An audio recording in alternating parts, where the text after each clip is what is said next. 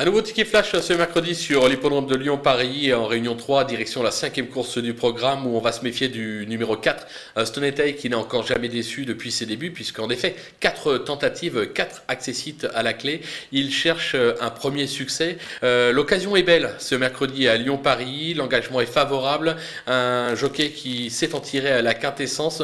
Je pense que le coup est jouable de le tenter tout simplement gagnant et on va se couvrir placé également.